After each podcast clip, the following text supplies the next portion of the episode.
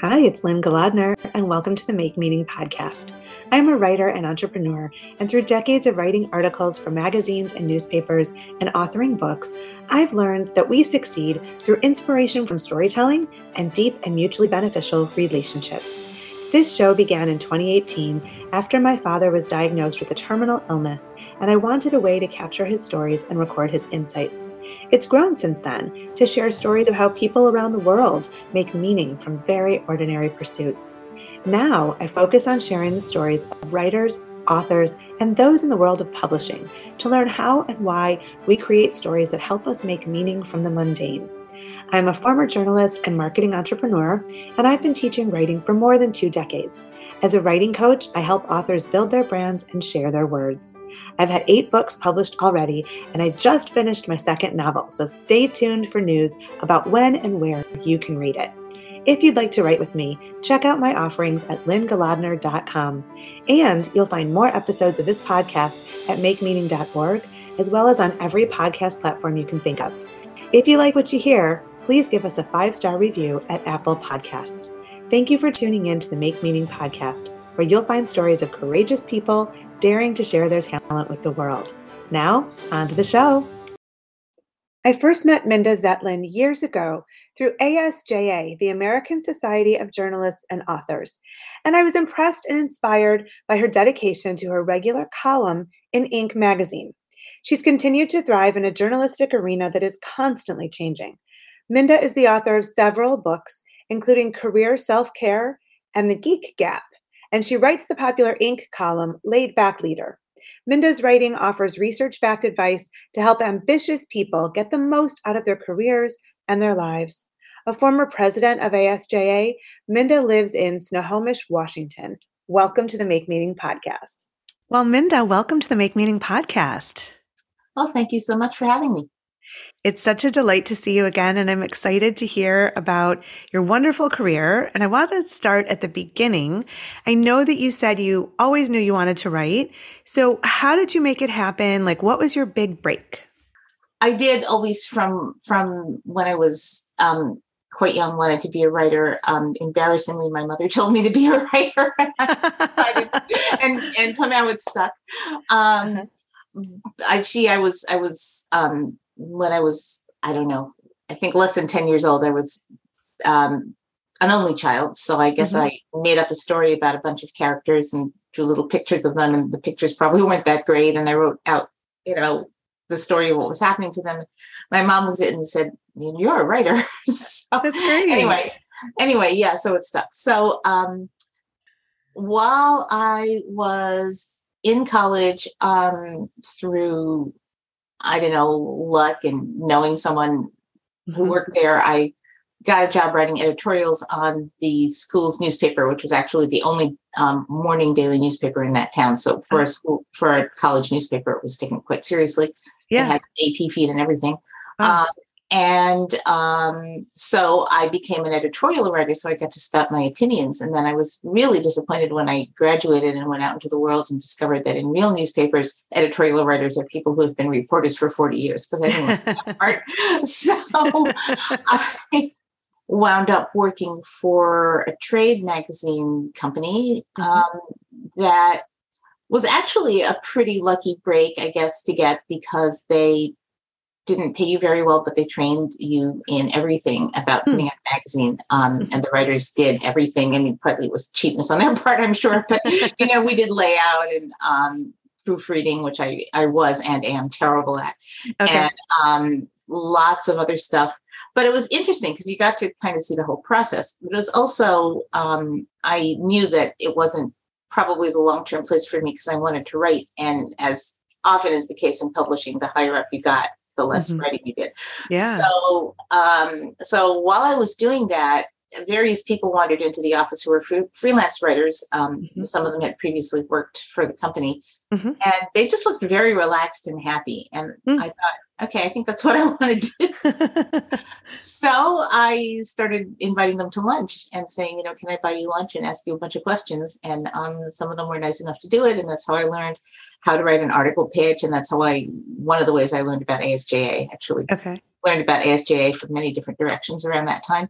Uh-huh.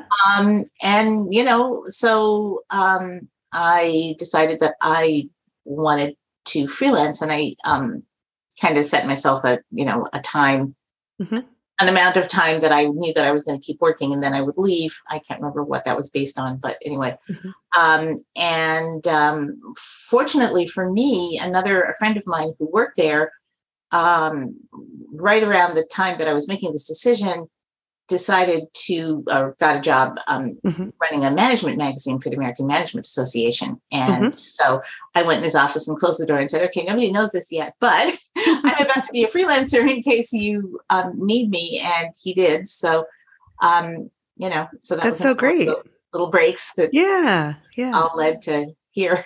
Yeah, that's awesome. So, um, yeah, so we're going to talk about some of your, um, you know, career trajectory in a bit, but I really want to hear about your new book. So I'm curious about, you know, where the idea came from, and and I'd love to hear about the research and writing process, and and also your publisher. So take me through, like, where did the idea come from, and how did you get to the point of this beautiful book? Okay, well, thank you. So, uh, the, through a continuing succession of small breaks, Mhm. I wound up um, we're doing what I'm still doing now, writing a column on the Inc. magazine website, Yeah, and um, that's a super interesting thing to do. And I've been doing it for more than a decade. it's amazing. And I have one of the reasons I've stuck with it is that I have a lot of latitude to almost write whatever I want. And for a while there, I was writing 24 columns a month, which is a lot. oh my god, And um, that's crazy. That's like six a week. That's that's insane. Yeah, not quite, but Okay. yeah, it's it's slightly more than one every weekday. Yes. Okay.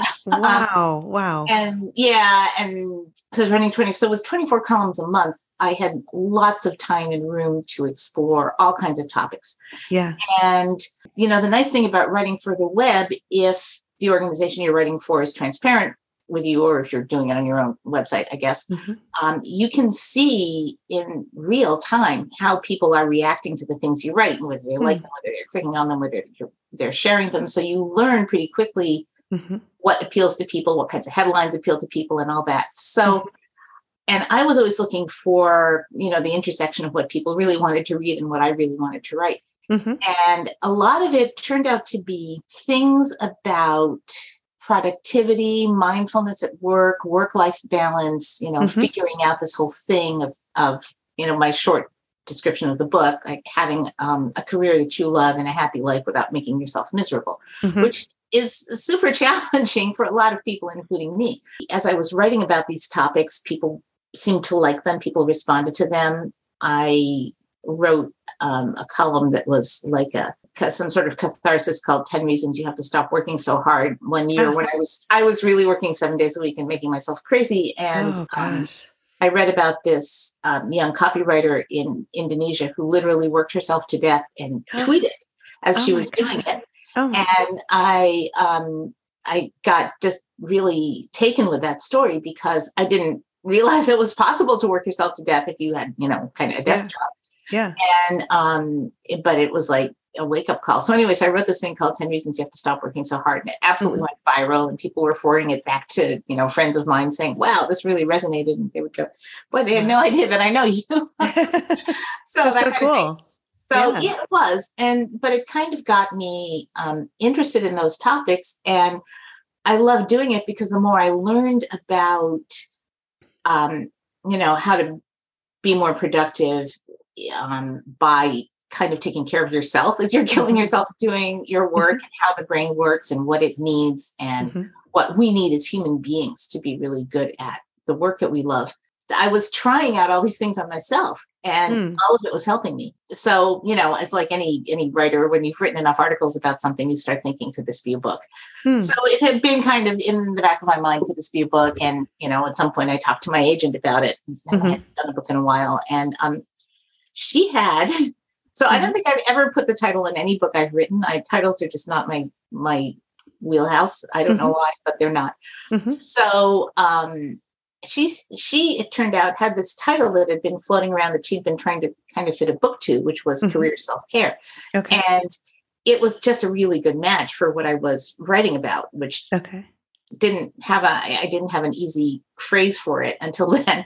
Yeah. So um you know, because she had handed me this title, um, I really put a lot of work when I wrote the book proposal into making sure it was my book Yeah. and very personal and what I wanted to say.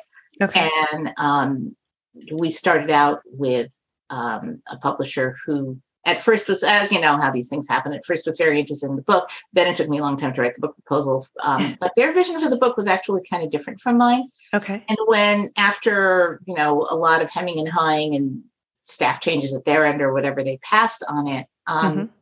It wound up at New World Library, which I just love. And they're a super small publisher, but I think I want them to publish every book I ever write Nice. ever because they they were, were just so wonderful to work with. Amazing. So, uh, so there are so many questions about everything you just said. So, um, first of all, you already had an agent. So, tell me that process. Like, when did you get this agent, and what had you worked with her on before? So, yeah, I want to hear that backstory. Okay. Um again, so so she she again we're going like way, way, way back in time because Uh-huh. goodness, the first time I published a book was in the late 90s. so Okay. a lot of stuff comes back to ASJA. I always say, Yeah. I, you know, I'm sure I would have had some sort of career without ASJA, but I have no idea what it would have been because so much of what I've done has come to me through ASJA one way or another. Yeah. So I was at the ASJA conference hmm and um, I was there with, or I had a group of friends that we had used to meet once a month for drinks. We called it wine and wine hmm drinks, you know, shop talk. in Uh-huh. Uh-huh. And so one of them um, had the same agent, and we she we were at the luncheon. I had a seat saved next to Mhm. her, and she said, "I know you've got the seat saved, but would you mind?" Giving it up because it's my my one chance to talk to my agent she's here too and i Mm. said tell you what you can have my seat if you introduce me to your agent Perfect. yeah. so she did Uh-huh. um, and then as it worked out, so back to the American Management Association, I had kept writing for them even after um, my friend had moved on to other magazines. So I also followed him, but I, you know, once I get a client, I usually stick like a burr. Yeah. So, um, so I was still writing for them. This was like, um, you know, qu- quite a while after um, I had left that trade magazine job. Mhm. They also had a book publishing arm and I had been writing. So this was the late 1990s, and I had started, and I was writing, but I was also flirting with technology, and I was getting some of the early, you know, early precursors to, you know, what are now things like, um, you know, quoted in HARO, Mhm. um, and so I had started seeing this stuff about how the year 2000 was coming and it was going to confuse a lot of computers. And so I wound up writing an article about it that was popular. And then I said, well, maybe I should write a book about this. Mhm. And um, the company, the American Management Association, agreed that they wanted to publish it. So now I had Mhm. a book idea and a publisher. Nice. But so I thought two things. I thought, um, first of all, I don't know how to negotiate this on, you know, on my own. I could use some help. And second of all, this seems like a perfect opportunity to um, form a relationship with an agent that I might want, you know, later on. So I went back to the agent and said, "So here's the deal. I've got this. I've got this deal all put together. All you have to do is negotiate it for me." So of course she said yes. And um, she, her agency has been my agency ever since. Um, I wound up working more with her partner, um, Okay. but yeah, but that's how I got the agent. That's amazing. That's so great. And so, how many books did you do before career self care? Four, but one of them was ghostwritten. Okay. So three that have my name on them. Is that right? That doesn't sound right. Okay. say- no, four. Four that Four. have my name on them. I forgot. There, I did a dummies book in there that had slipped my mind. Nice. Okay. So, Awesome. yeah. Awesome. Okay. Like, how much time did you spend researching and writing and, you know, and all that until it was ready to go?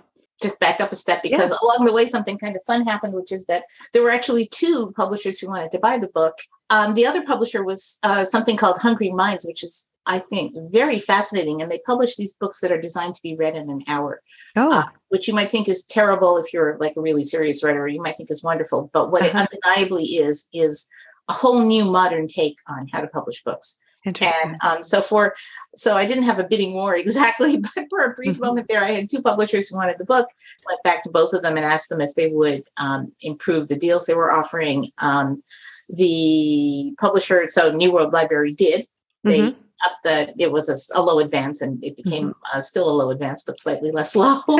and the other publisher said that they might be interested in doing condensation of that book when it comes out. So that still hasn't happened for me. But okay, the research for the book, I did do some research, but a uh-huh. lot of the research was already done because so much of it was built on things I'd been writing about already. Yeah. And um, some of it was built on my own life, but mm-hmm. um, I mean, I, I, don't know how much of it you've read, but some of it, a lot of it is is personal and my own experience. A lot of it is people that I've interviewed along the way. Like I mm-hmm. start the book with a story about a guy named, um, originally named Brad Willis, now named Bhava Ram, mm-hmm. who um, was an NBC correspondent and um, basically destroyed his life and his health because he had a uh, injury right, uh, a spinal injury right before he was about to start a new, mm. very high powered um, foreign correspondent job. And he didn't want to take the time to go have it treated.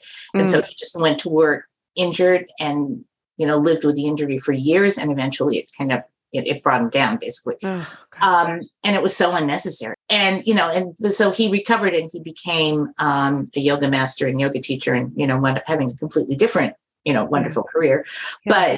but the story stuck with me because it was such um such an example of of all the things that you know we all do wrong i mean all of mm-hmm. us yeah. Um, because of this culture that we live in so a lot of that stuff was there i just had to kind of mm-hmm. you know fish it out and and figure out how it applied to the book.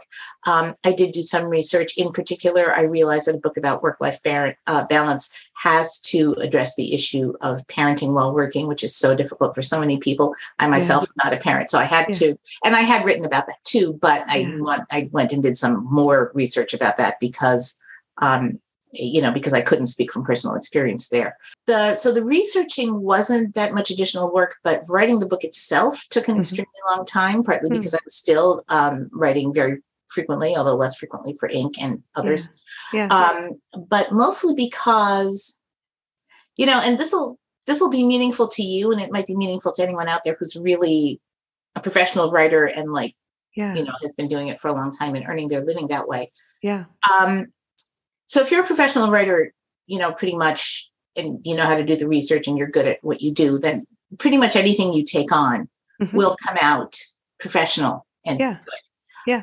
But I wanted something else. I wanted everything in that book to be really something that was true for me and heartfelt and mm-hmm. so i really took my time writing it and that was mm. a you know that was kind of the filter i put it through you know for me yeah. and i think the way people are responding to the book that sort of has paid off or mm-hmm. or I don't know if it's paid off in terms of sales, but it's definitely paid off in terms of impact when people read it. Yeah. So um so I took a really long time because of because of those two things because I was still working um you know close to full time at my other yeah. work um because I was a low advance and I had to make a living and I didn't want to uh, disappear from Inc just when I was about to need them as a platform to promote the book. So for sure, um, for all those reasons, um, and partly because I really didn't want to rush it. And one of the many reasons I absolutely love this publisher is they were incredibly nice about that. Hmm. And so I wound up turning in the manuscript, I think eight months or something after I was supposed to. Okay. And um, they they were super great about it, and and they loved the book when they got it. So um, you know, so it was so worth it. All worked out. yeah. Yeah. So um, tell me a little bit about you know how it's done, what reaction has been, and like what are you doing to market it as well? So, um, well, you know, many, many podcasts like this, for one thing. So, you know, I've done lots of different things to market it. Um, you know, like, as always, you think, oh, gee, I could be marketing it more, or I should be more effective. Um, I've looked for opportunities to mention it in my column, which mm-hmm. is which can be powerful. I haven't, you know, I, I only kind of, it's weird. It's the lowest hanging fruit. And I kind of started doing that most recently. Mm. Um, I've been trying to get out there and speak. Um, mm-hmm just something that I love to do. And you know, now I have a really good reason to do it because when I do go out there and speak, um, I do inevitably sell a whole bunch of books which is you know which is really nice. So i myself i'm not sure how it's doing you know based on its amazon ranking but i myself have sold and like reordered boxes of books several times so that's awesome. yeah so you know i get the the author's discount and usually i pass them along or part of it along to people anyway. Nice. Um so every time I speak, I seem to sell, you know, 20 books or something. So I've been doing more of that. A strange thing, but while I was writing the book, my husband and I went on a drive. It was our anniversary, and we were just, we hadn't really made plans for some reason. So we were just wandering around and mm-hmm. we wound up in a town called Arlington that's north of here. Mm-hmm. And it had a brand new, um, very lovely looking ice cream parlor. So we figured getting an ice cream cone on, an, on our anniversary would be a good thing to do.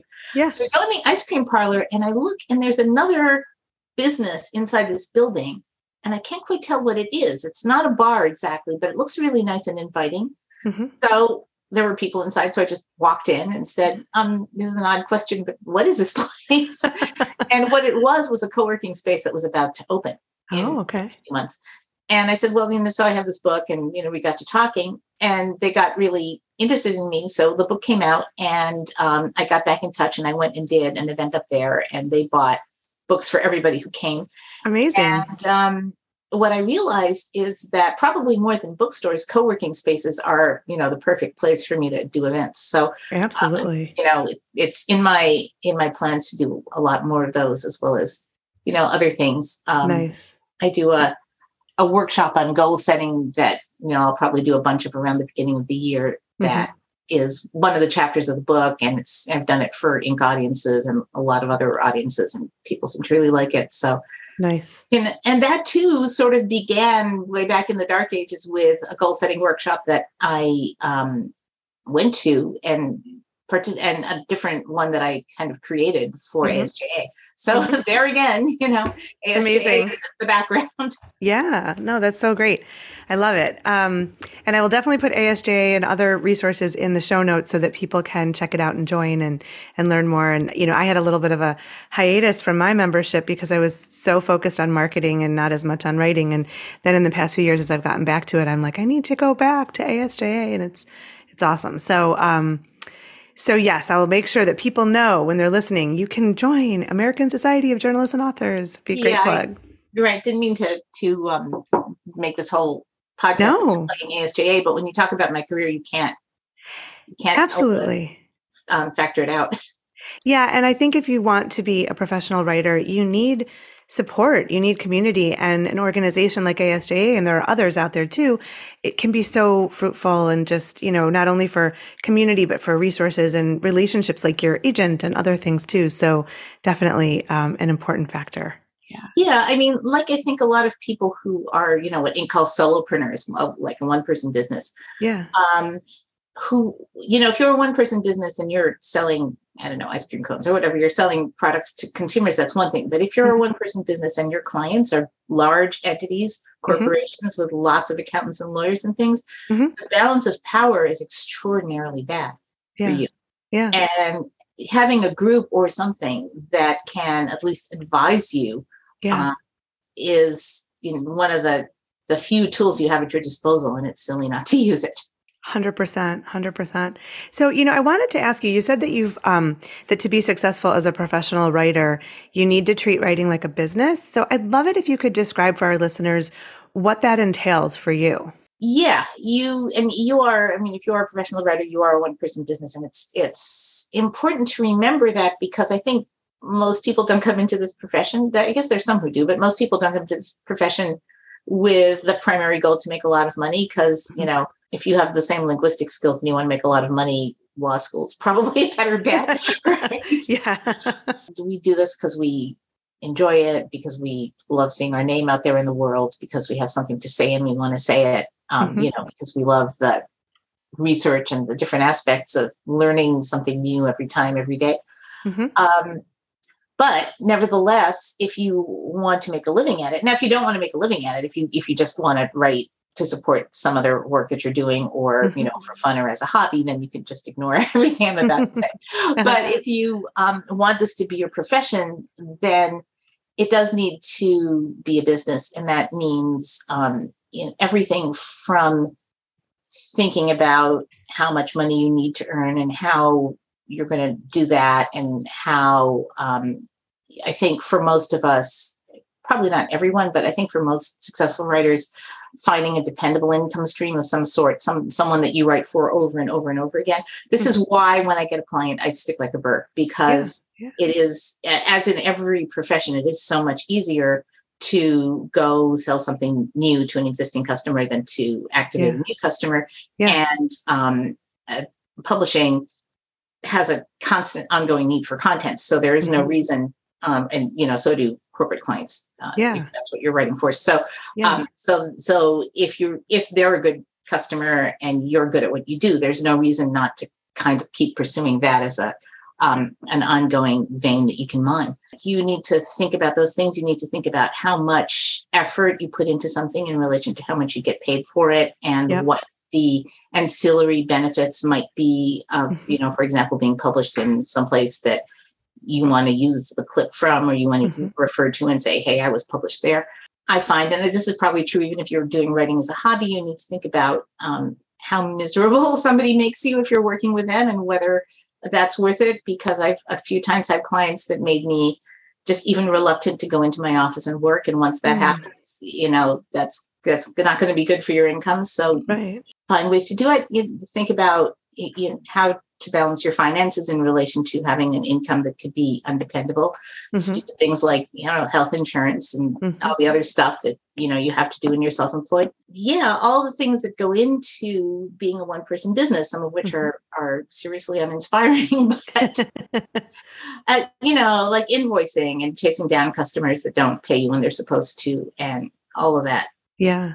track of everything and paying um, estimated taxes because once again you're one person business all that stuff you know you can't just like sit in your garret and write if you want to be a professional writer So it, that, that's all great advice, and I, I really appreciate it. And so that's a great segue into asking you about your Inc column. So I'd love to hear how how you got that, and then um, how you've kept it up as journalism has evolved. so i had um, you know i'm going to be a broken record here so i did a session for asja on technology writing and another member um, suggested an editor on the Inc website as a possible Mm. speaker and she um, turned out to be a great speaker and i had not met her before but so sometime after i did the session i sent her an email and said so hey i'd like to write for you Mhm.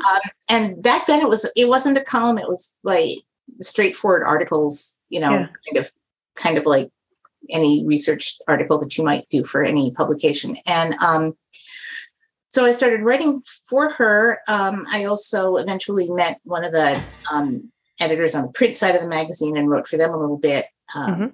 sometime later again involving Inc uh, involving asj i have to say Mhm. but um so i started writing very regularly for her and then the website kind of went through a lot of transition Mhm. and it sort of morphed from and you know and this is kind of the way the world was evolving. Um, google it, it was even more true then than it is now but it's still true.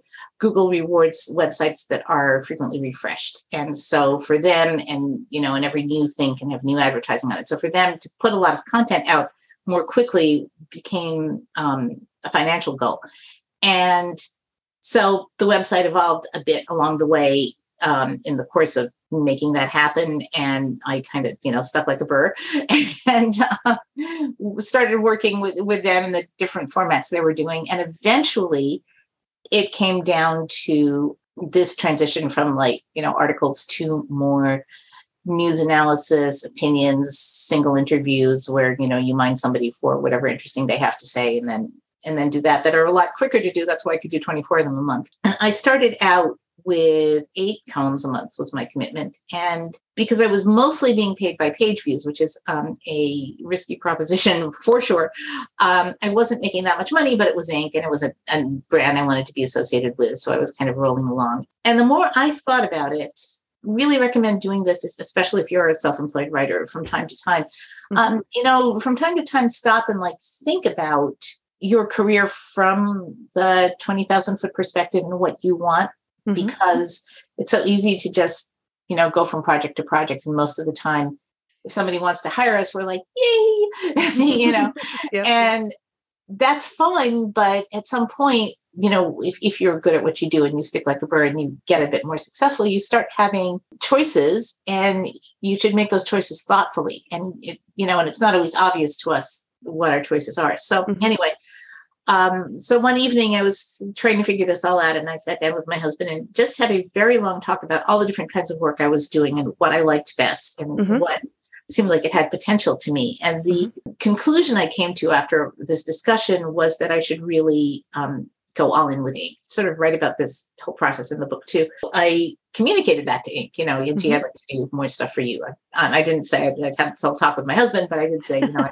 I, would like to do more. And um, timing, you know, there's no force in this world more powerful than timing. So timing was great because at just around the time that I said that, they were looking to basically triple the content that they had on the site. So, oh. so an editor there came to me and proposed an extremely complicated deal, which um, you know I won't describe unless you want me to because it's boring.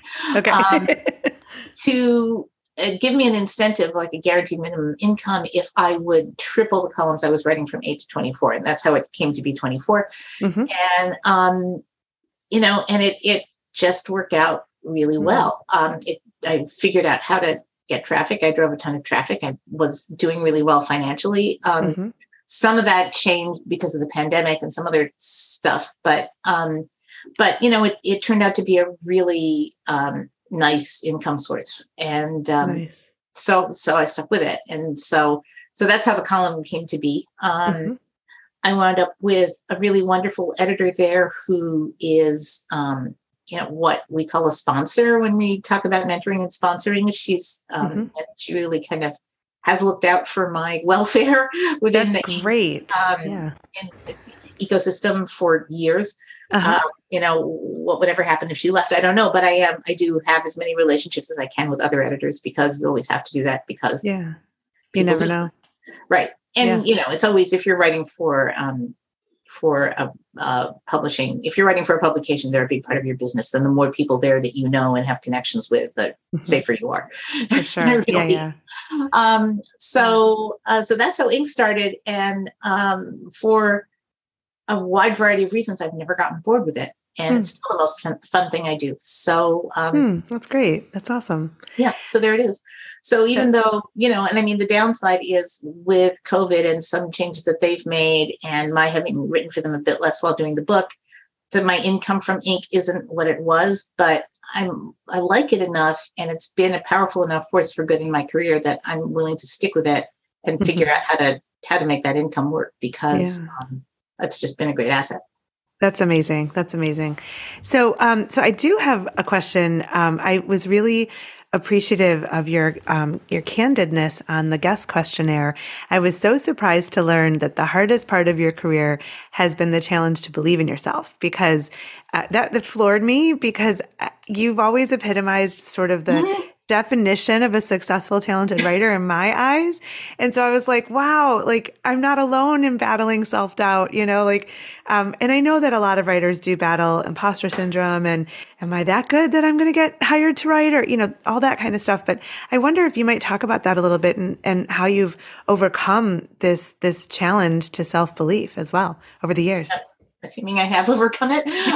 Um, you know, unfortunately, um, for me, the I am super dependent on external validation. So I needed a lot of people over the years to say, gee, you're a good writer to feel like I was one.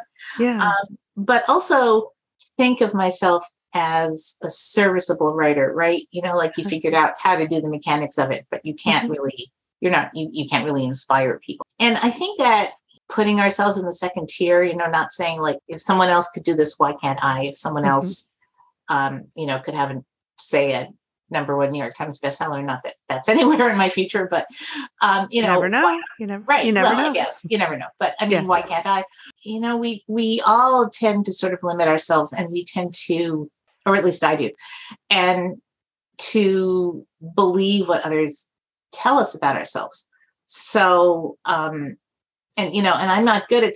I, I, I could never be, you know, the person, the entrepreneur, the person who says, "Okay, I know what I'm doing is brilliant," even if the rest of the world doesn't recognize it. Right? that, that, would never be me. I don't know. You know, I don't know if it's a female thing. It might be, but I, I think everyone, um, and especially with writing, it's such a solitary and sort of personal thing to do. And you know, the the more you kind of write who you really are and what you really think and believe, the more exposed you feel. Yeah, for um, sure. And yet, the more you do that, the greater your ability to um, connect with other people and have them um, draw meaning from whatever it, it was you wrote. And probably took me, I don't know, 20 years to learn that yeah. more yeah. um and it's still it's it's it's really hard and um it took a long time to kind of you know a long time and like i say a lot of stupid external validation because i can't do it for myself to yeah. to get to where i feel a bit more comfortable with that exposure. This is good, like the, the, world's stupidest example, but um, off and on throughout my life, I've ridden horses, and I'm sort of good at it and very clumsy at it at the same time. and one time, somebody had said something to me about. I mean, par- probably one of the hardest parts of riding a horse actually getting on the horse. Mm-hmm. Uh, so somebody had said something to me about springing into the saddle, and I I don't know, I took it too literally or something, and I like tried to get on too abruptly or too uh-huh. quickly, and I actually went over the top of the horse oh. and fell off on the other side. Oh my gosh! Wore my shirt along the way. I mean, I was fine, but I was it, I was ridiculously embarrassed. And yeah, I don't know, like just a couple of years ago, in in relation to something, and I can't remember what now. I actually wrote about that. Mm-hmm. Uh, it might be in the book. I can't remember, but I wrote about that, and I thought. You know, even a few years ago, I would have been too embarrassed, yeah. having done something so stupid and clumsy, to put it in writing. So I realized wow, I must have gained a little bit of confidence if I'm willing to, you know, to yeah. tell the whole world that I, I made a fool of myself in this way. Yeah. Um, but you know, why does it take so many years to get there? I, you know, it shouldn't because the more you can do that stuff, the more powerful a writer you are. I agree. I agree. I, I actually said, what was it? I said, um, you know, I'm 51 and I was like, well, I'm in my 50s and I'm going to say what I want. And one of my friends who's in her 60s said, you said that when you were 40. I'm oh like, so, okay, great. I'm glad you're listening. But I know I did not say that when I was 30. Like, I think it was getting to a certain age where I was like, you know what? I've lived a bit and I've made a lot of mistakes and I've learned from those mistakes. And so, like, I'm, I'm sick of, I'm sick of just trying to, you know, keep it under the radar. Like, I'm just going to speak my mind. And so I think a lot of that brave writing does come once we've lived a few years and, and had some experience and, and then I, I do think you're right that readers just respond really well when you when you're vulnerable in that way and you're and you're re- really honest. So um, so that's awesome. I really appreciate it. I know that's that's a, a vulnerable question, but I think a lot of listeners are really going to relate to it. So I, I do appreciate that. No, thank you. So as our conversation comes to a close, I wonder um, what advice you might offer aspiring writers who might be listening. I mean, I feel like that's you know we've been doing that for the whole forty-five yes. minutes. But, yeah. Buy the book. Join um, a, join ASJA. Yeah, book, uh, yeah, of course. Buy the book. yes. um, it's not a book about writing. Full disclosure. But, yes. Yes. Um, but it's a book about you know having a career that you love, which is could be um, a lot of freelance writers have told me that it's it's pertinent to them because it's so easy to work all the time when you do this yeah. kind of work. So easy. Yeah. Um, and I've done it, and I know yeah. Um, but I do think that um, if you want to be a writer, you have to support other writers. And so, you know, buying your friends' books. Yeah, I know. I'm in a book group, and so many of the ladies in the book group, um, you know, want want to want to get the book from the library, and that's fine. I mean, I, mm-hmm. I think mm-hmm. supporting libraries is great too. But I'm kind of like, yeah. know, I buy books because yep. yep, I want people to buy mine. exactly, exactly.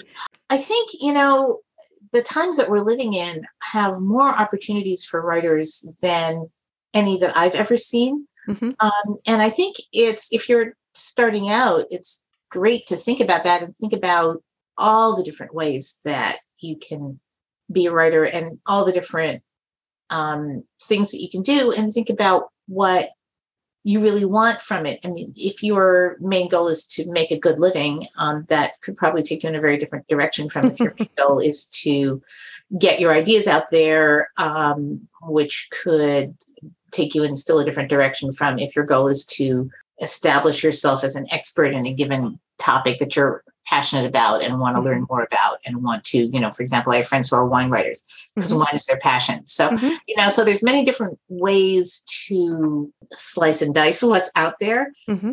um, including your own blog or uh, website or mm-hmm whatever or medium posts or or um, substack posts or whatever uh, so more than any other time that I've known, you can really put whatever it is you want to create out there in the world and see uh, and learn about how to get people to pay attention to it and see if people do pay attention to it and do like it. And mm-hmm.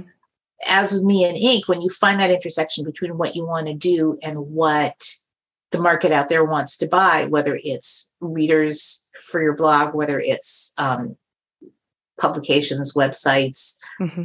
um, companies. A lot of the uh, a lot of companies publish a lot of content that is not um, not just promotional, although that's that can mm-hmm. be fun too. That's that's yeah. just like articles you might write for a magazine, only they pay like twice as much. Yeah, so, which is great. Yeah, uh, which is great. So there's all kinds of ways to um, to approach this profession now, and I think you know to come at it with an attitude of opportunity because there's going to be opportunity everywhere. Yeah. And um, exploration mm-hmm. is what I would tell anyone, what, what I have told other younger writers now. There's just, mm-hmm. there's so many different ways that you can get into this. Um, and it's a great time to do it. Awesome. Well, Minda Zetlin, thank you so much for being a guest on the Make Meaning podcast. Well, thank you so much. It's been fun. Thanks for listening to the Make Meaning podcast with Lynne Golodner. You can find us wherever you listen to your favorite podcasts. If you like what you've heard, subscribe and share this episode with the meaningful people in your world. And please leave us a five star review on your favorite podcast platform. You can learn more at makemeaning.org or lynnegolodner.com.